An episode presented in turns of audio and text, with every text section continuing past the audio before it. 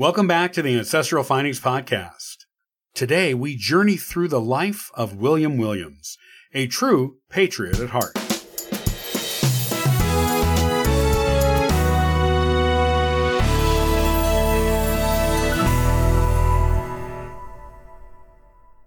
William Williams was born in 1731 in Lebanon, Connecticut.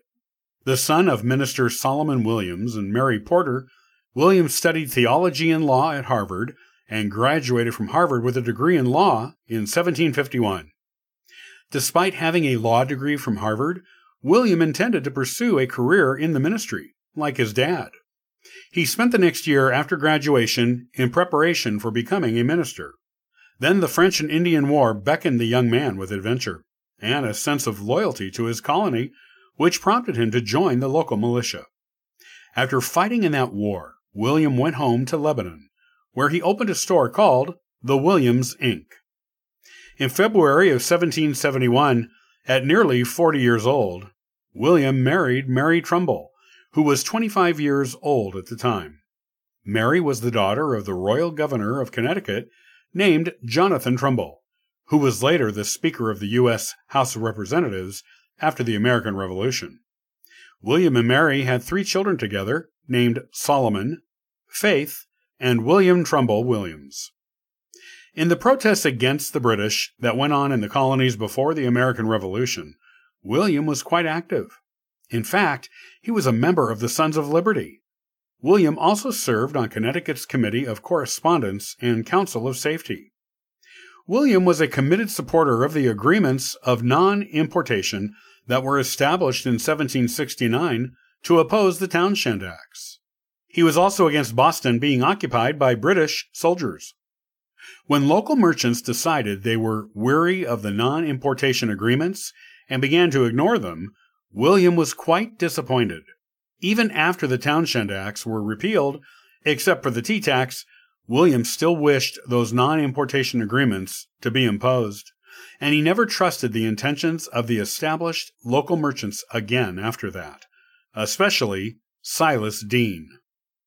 In July of 1774, a month after Britain imposed the coercive acts on Boston to punish the city for its anti British activities, William wrote and published an address to the king in the Connecticut Gazette using a pseudonym. This address, which was written as an angry satire, said, We don't complain that your father made our yoke heavy and afflicted us with grievous service. We only ask that you would govern us upon the same constitutional plan and with the same justice and moderation that he did, and we will serve you forever. And what is the language of your answer? Ye rebels and traitors, if ye don't yield implicit obedience to all my commands, just and unjust, ye shall be dragged in chains across the wide ocean to answer your insolence.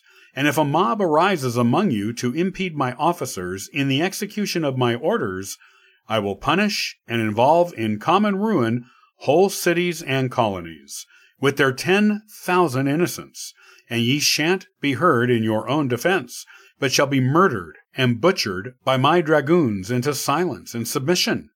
Ye reptiles, ye are scarce entitled to existence any longer. Your lives, liberties, and property are all at the absolute disposal of my Parliament. Thanks to his clear patriot beliefs and public and vocal support of the patriot cause, William was elected by the colony of Connecticut to replace Oliver Wolcott at the Continental Congress on the 11th of July in 1776. This was the same day that the colony of Connecticut received official word of the Congress's vote in favor of independence, which they had voted on on the 2nd of July of that year. William went to the Congress, arriving well past the vote on independence, so he did not get to participate in that. He did, though, get the opportunity to sign the Declaration of Independence, which he did, signing the formal copy of the Declaration as a representative for Connecticut. After the American Revolution, William was a representative from Lebanon, Connecticut, at Connecticut's convention to ratify the new U.S. Constitution in January of 1788. William had opposed, for the most part, the government of the new United States under the previous Articles of Confederation. In particular, he was a vocal opponent of the agreement made by Congress in 1782 to give five years of full pay and three months of back pay to the officers in the Continental Army, but not to the regular, non commissioned soldiers. The people of Connecticut did not approve of the proposed Constitution by and large, and William had been instructed to vote against its ratification at the convention. William, as always his own man, chose to vote in favor of it instead. William liked the proposed Constitution, approving of the way it set up a new government for the infant United States. In fact, William only had one overt objection to the entire document, and that was its clause in Article 6 that banned religious tests for government officials. This protestation was due to William's religious upbringing and his previous intention to become a minister as a young man.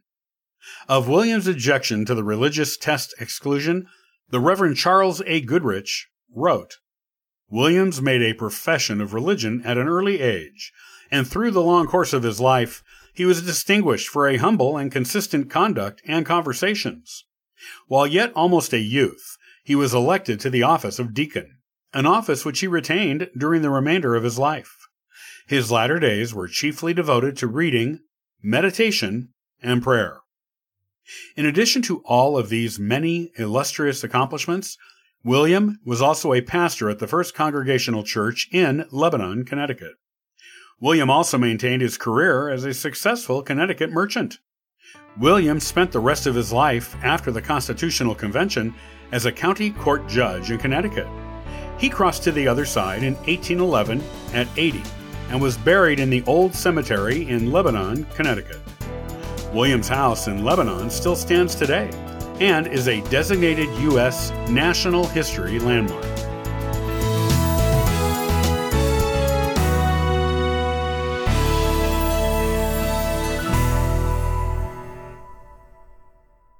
Thank you for joining us today on the Ancestral Findings Podcast. For additional resources and exclusive treats, visit ancestralfindings.com. You can grab a complimentary genealogy ebook, benefit from a free genealogy lookup, and even participate in our weekly historical postcard giveaway. It's a treasure trove for every family history enthusiast. Your support by listening to the podcast means the world to me. If you want to support us in more ways, Consider supporting us on Patreon or PayPal. Every contribution aids in delivering valuable content and continuing our free genealogy lookup service. From all of us at Ancestral Findings, thank you for being an integral part of our family history community since 1995. I hope you have a wonderful day. And as always, happy searching.